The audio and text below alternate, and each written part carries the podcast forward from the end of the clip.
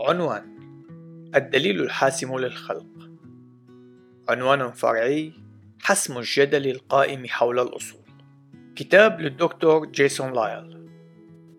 الفصل الثاني. عنوان فرعي الرؤى المتصارعة أو المتنافسة.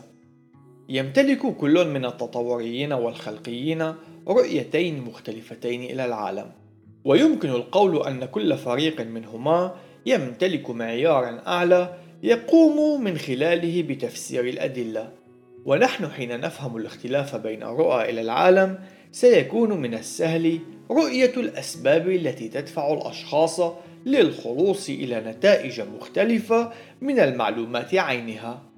إنه من المنطقي أن التطوري سيؤمن بأن مستحاثة بعينها تعود إلى ملايين من السنوات، في حين أن الخلقية سيؤمن بأن ذات المستحاثة إنما ترجع إلى زمن الطوفان.